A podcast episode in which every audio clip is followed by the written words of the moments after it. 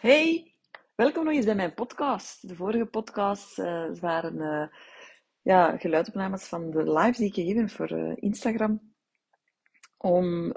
Tijdens die lives vertel ik meer over gedachten en emoties. Maar ook om mensen warm te maken voor Deep Dive, want de deuren gaan binnenkort weer open. En ik zie dat de mensen dan toch twijfelen en wat is dat juist en waarover gaat het juist. Dus dat is dat. Maar deze podcast is een gewone podcast, zoals ik er al zo vaak heb opgenomen. En het gaat over de wilde vrouw. Gisteren deed ik een coaching call voor Deep Dives. Elke donderdagavond is er een coaching call voor de Deep Divers. En je kan dan een topic of een thema aanbrengen en dan coach ik jou daarop. En een van de dames binnen Deep Dives zei: ja, lieve... Ik wil jou heel graag bedanken voor het voorleven van de wilde vrouwen zijn. En ze zegt, dat inspireert mij altijd en dat zet mij ook aan om echt ook door te zetten en niet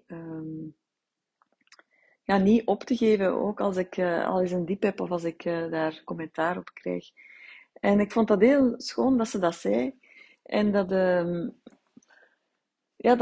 dat maakte mij extra bewust van het feit...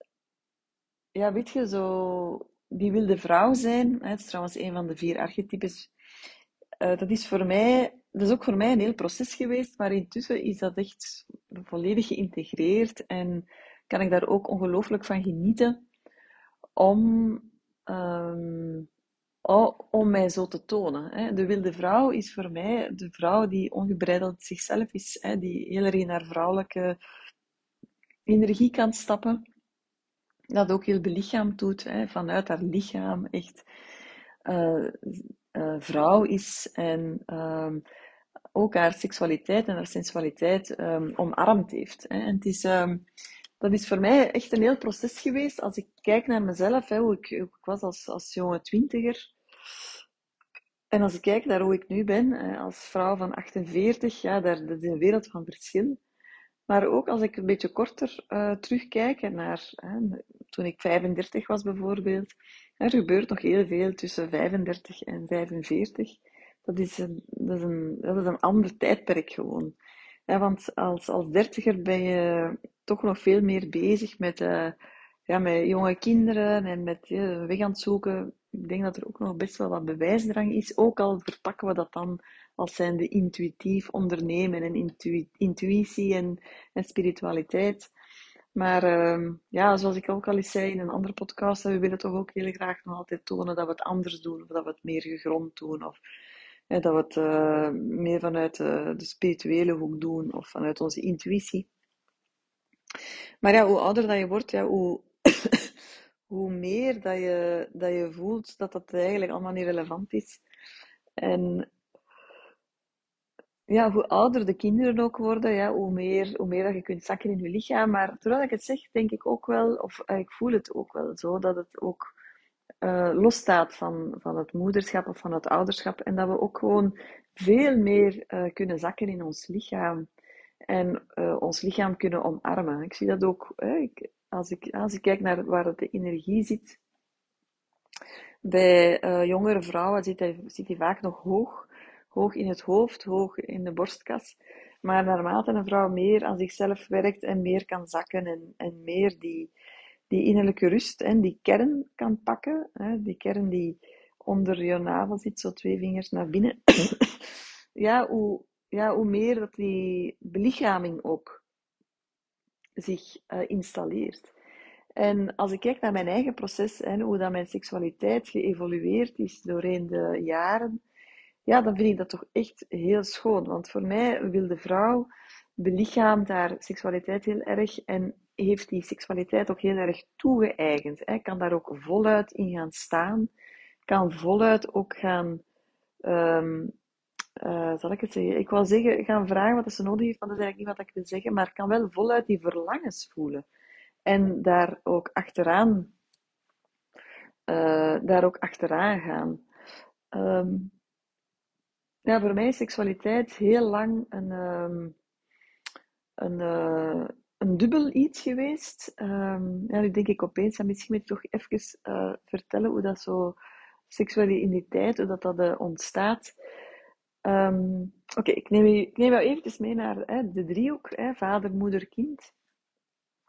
En als je kijkt hoe dat een kind ontstaat, dat is feitelijk van idealiter vanuit een volledige, geheelde seksuele stroom tussen vader en moeder. Dus vader en moeder zijn eigenlijk volledig vol, geheeld, het ideale scenario. En de seksuele energie stroomt bij de vrouw, van de vagina naar het hart. En dan mannelijke energie stroomt van het hart naar het geslacht. En zo vormt dat eigenlijk een ideale, volle cirkel van energie. En hetzelfde gebeurt bij de man. En vanuit die seksuele energie die voluit stroomt, ontstaat er een kind, want dat wordt dan omgezet in een seksuele uitwisseling en bam, het kind ontstaat. En dat heb ik ook al verteld in een andere podcast. En dus dat kindje groeit op en er ontstaat op een bepaald moment zachte energie in het bekken en voelt het kind dat daar van alles gebeurt. Dat wordt daar wakker en warm. En als je kinderen hebt, zal je dat zeker gemerkt hebben. Dat kinderen dan meer met hun geslachtsdeel bezig zijn. Bij jongens is dat iets makkelijker. Die gaan dan met hun penis spelen. Maar meisjes zijn ook nieuwsgierig. En ze komen kijken bij jou als mama. Als je menstrueert, dan staan ze altijd aan de deur om te kijken, wat is dat daar en wat is dat touwtje. En er gebeurt op zo'n moment iets heel belangrijks.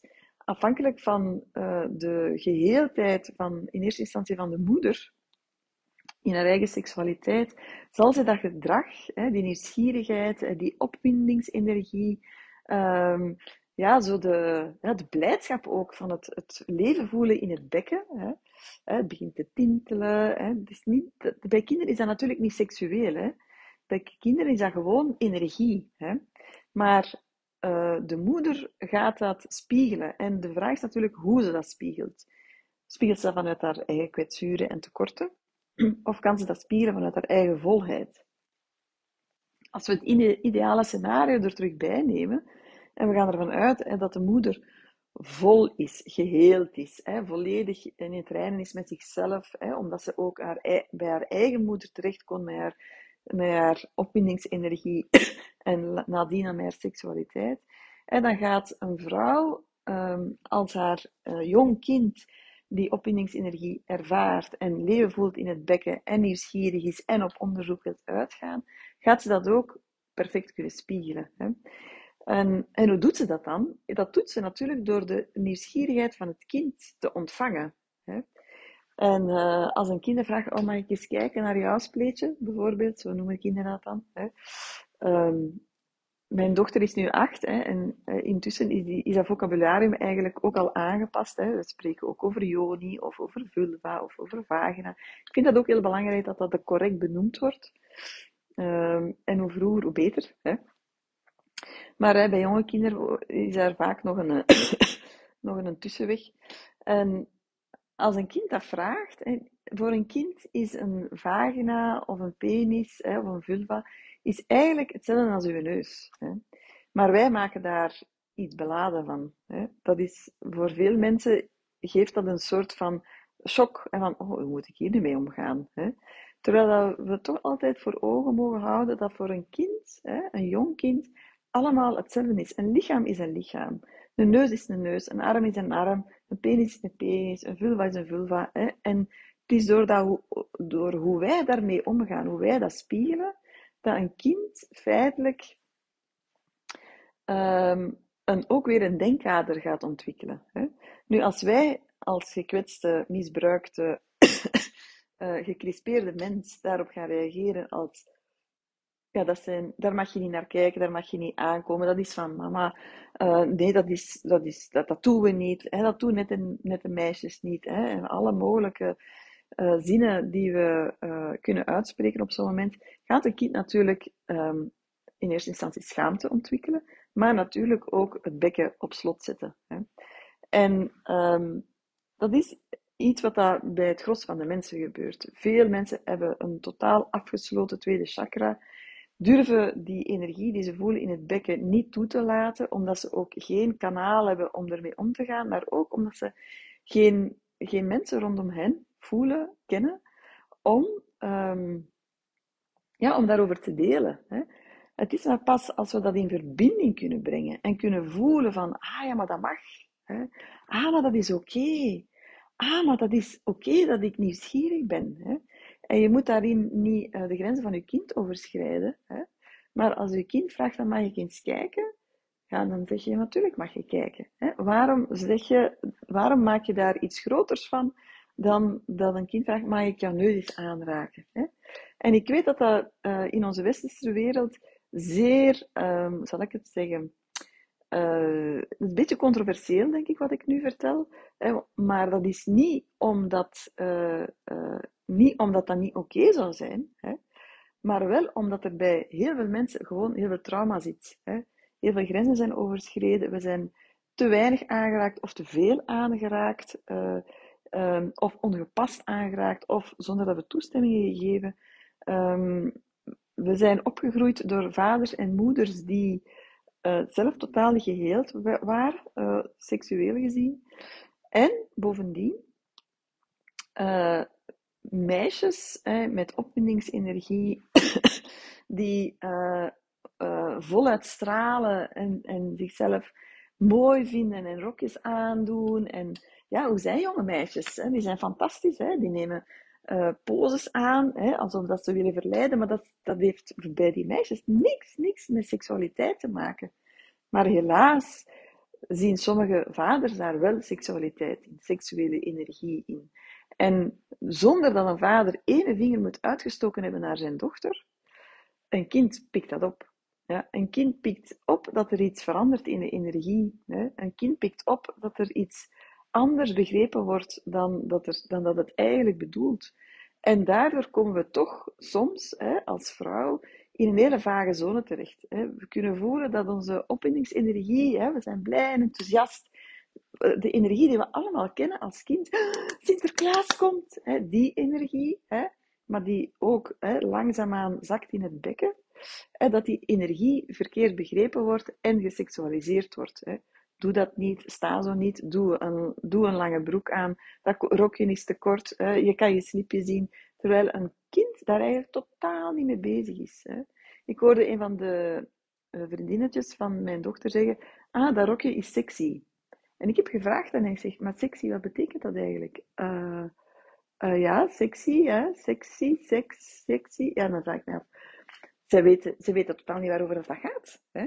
Kinderen hoeven niet sexy te zijn. Uiteraard niet, want een kind en sexy, dat gaat a priori niet samen. Hè? Omdat voor een kind, seksualiteit is iets wat al later pas ontwikkelt. Hè? Dus ook een warme oproep om te letten op uw taalgebruik. Hè? Een kind kan mooi zijn en stralend zijn en kan een tof rokje aan hebben, dat weet ik allemaal. Maar het seksuele stuk, seksuele energie, is iets wat dan pas veel later komt. En dus ook ik, als kind, hè, ik was mooi, ik was een mooi kind, ik ben altijd een mooie vrouw, maar ik was een mooi kind met heel veel opwindingsenergie, ik straalde ook echt, ik ben extravert ook, dus, en dat is ook in mijn omgeving vaak verkeerd geïnterpreteerd. Ik heb daar dan ook nog eens heel wat schuld bijgepakt, omdat, dat werd dan gezegd, je moet dan zo niet doen, maar ik deed gewoon als kind wat kinderen doen. Hè. En, dus dat heeft mij wel... dat heeft mij wel sterk bepaald. Hè. Mijn bekken zat heel vast als jonge twintiger.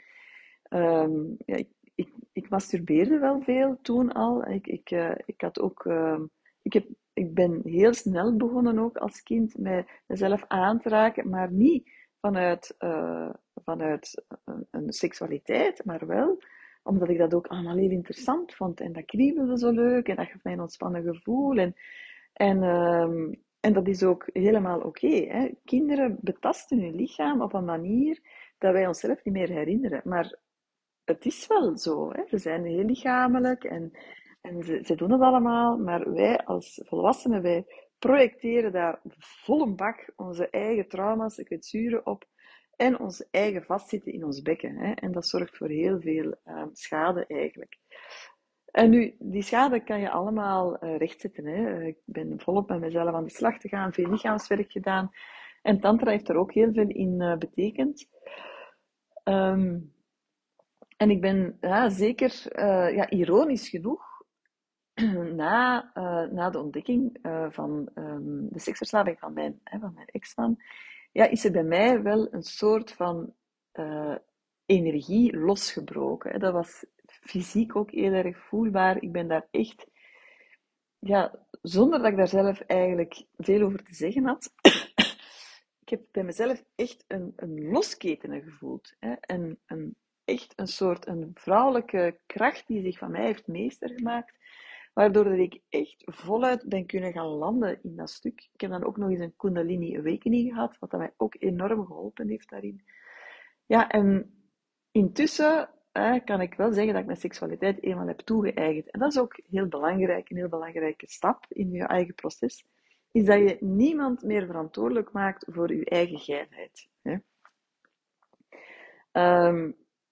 Niks of niemand dient jou op te winden. Hè. Het is ook, ik zeg het ook tegen mijn partner nu, daar heb ik ook een verhaal over, van je hoeft mij niet op te winden. Dat is niet nodig. Waarom niet? Ten eerste, ik kan dat prima zelf. En ten tweede, eigenlijk ben ik in wezen niet altijd opgewonden, maar mijn energie stroomt zo wellustig, om in het thema te blijven, dat ik daar ook heel snel ben. Ja, ik voel mij, ik ga niet zeggen dat ik mij altijd opgewonden of geil voel, maar dat is ook wel heel snel aanwezig. En ik heb ook echt niet veel nodig om mee in die drive te kunnen en mij ook zo te positioneren of mij te tonen of mij vrij en blij te voelen en daar ook gewoon kei content te zijn met mezelf. En de wilde vrouw is een stukje ongetemd, hè, ongeremd. En voor mij zijn er eigenlijk geen taboes meer. Moet ik dat zeggen? Ik moet even mijn woorden zoeken, proeven ook. Ja, ik voel mij zo vrij in mijn lichaam, in mijn seksualiteit, dat enerzijds mijn lichaam is wel mijn tempel. Hè? Ik ben heel erg bezig met wie er mij aanraakt, wie ik toelaat, wat ik oké vind. Hè? Wanneer loopt mijn energie weg? Hè? Wanneer sluit mijn bekken zich af? Ik heb daar veel gewaarzijn over. Tegelijkertijd is er ook een soort van openheid, een vrijheid, een straling, iets van, alles kan. Hè? Dat zo. Zonder oordeel te kunnen kijken naar mensen en mij te kunnen bewegen en mijn lichaam te kunnen tonen. Dat is een fantastisch gevoel om zo beetje komaf te maken met alle remmingen en alle programmeringen die ik zelf heb meegekregen als kind. En die eigenlijk totaal tegennatuurlijk zijn. We zijn zo hard gericht op het lichaam, dat moet er dan perfect uitzien, dat mag niet te veel zus, niet te veel zo, niet te veel, niet te dik, niet te dun. Maar tegelijkertijd verliezen we zo hard onze naturel om ons lichaam te tonen, om bezig te zijn met naakt, om ons uit te kleden. Daar zitten nog heel veel lagen van schaamte en van oordeel op. Maar ook de exclusiviteit die we toch altijd eisen van onze partners, die we onszelf opleggen. De vraag is altijd, ik heb daar heel veel mee geëxperimenteerd ook, de vraag is altijd van, klopt dat wel? Klopt het om dat allemaal exclusief te houden? En ik ben iemand die heel gemakkelijk aanraakt. Ik vind aanraking ook een hele helende factor hebben. Als ik kijk naar de 5 dagen, en hoe de mensen daarin gegroeid zijn om elkaar vast te pakken, vast te houden, te containen, die veiligheid te vinden bij elkaar. Ja, ik vind dat een heel belangrijk proces. En als dat zuiver gebeurt, zonder dat je aanraakt om te nemen, maar je raakt aan om te geven en om te verbinden, dan vind ik dat we daar toch een pak losser mee mogen omgaan. Het is niet omdat je iemand aanraakt dat je daar een relatie mee wilt. Het is niet omdat je bij iemand ligt, al dan niet met kleren aan, ja, dat je daar een seksuele relatie of een seksuele uitwisseling mee moet hebben. Ik geloof echt heel erg dat we door onszelf te bevrijden, in ons bekken, in ons lichaam, dat we daarin een pak spontaner kunnen worden. Het doet mij een beetje denken aan het contact dat ik heb met Dirk. Dirk heeft geassisteerd op de vijfdaagse, maar assisteert ook op de live dagen. Ik vind het ook belangrijk dat er een man aanwezig is. En ik heb met Dirk, we hebben samen een tantra-traject gevolgd, ik heb met Dirk een hele fijne energie. Er zit ook veel helende energie tussen ons ook. Wij pakken elkaar ook veel vast. En er is gewoon veel contact op allerlei niveaus. Maar er zijn wel een paar mensen aan mij komen vragen van, is Dirk uw nieuw lief? En nee, Dirk is niet mijn nieuw lief. Daar zit zoveel verwarring op eigenlijk bij de meeste mensen. En er zit ook zoveel rem op. En door dat stuk meer en meer te gaan toe-eigenen en door het los te schudden van al die normen daar rond, kan je echt veel vloeiender en spontaner met mensen omgaan, zonder dat daarom iets relationeels moet uitkomen, zelfs zonder dat daar iets seksueels is. Je kan prima een hele fysieke uitwisseling hebben met iemand, zonder dat daar een seksuele connotatie bij komt. En ik vind tantra is daarin echt een heel belangrijk hulpmiddel in geweest voor mij, om dan meer en meer mezelf te gaan toe-eigenen. En ik voel heel erg bij tantra van, maar ja, natuurlijk. Ik heb dat als kind altijd gevoeld. Ik had veel liefjes ook, maar ik was ook heel fysiek en ik vond dat allemaal heel leuk. Maar dat is zo hard verkeerd geïnterpreteerd geweest en dat is echt heel jammer, want ik heb zoveel jaren eigenlijk mezelf opgesloten en mezelf veel schaamte toegepraat, omdat ik diep van binnen voelde dat ik het anders wou. Dat ik het anders wou neerzetten, dat ik het anders wou doen. Maar dat ik daarin veel te weinig ben ontmoet. En het is ontmoet worden in die vrijheid, in die blijheid ook, in die ongeremdheid. Dat is zo helend en dat is zo fantastisch om te mogen ervaren. En dat wens ik iedereen toe. En ik zal nooit vergeten dat een van mijn deepdivers, er zit nu niet meer in deepdive, zei van, goh, lieve, het moment dat jij zei dat die geiheid, dat je dat gewoon zelf te doen hebt. En dat je niemand daarvoor nodig hebt. Dat is voor mij zo bevrijdend geweest. Wel, zelfs op dat domein groeien binnen Deep Dive. Deep Dive helpt je om jezelf te bevrijden van zoveel normen en zoveel patronen, dat het echt een weerslag heeft op heel je wezen, op heel je identiteit. En daarom noemt het ook een transformatietraject. Het gaat zo diep, het brengt u zo naar uw kern, naar uw essentie. Ik wens het u heel hard toe. Zo, dat was het voor vandaag. Ik wens u nog een hele fijne dag en tot morgen.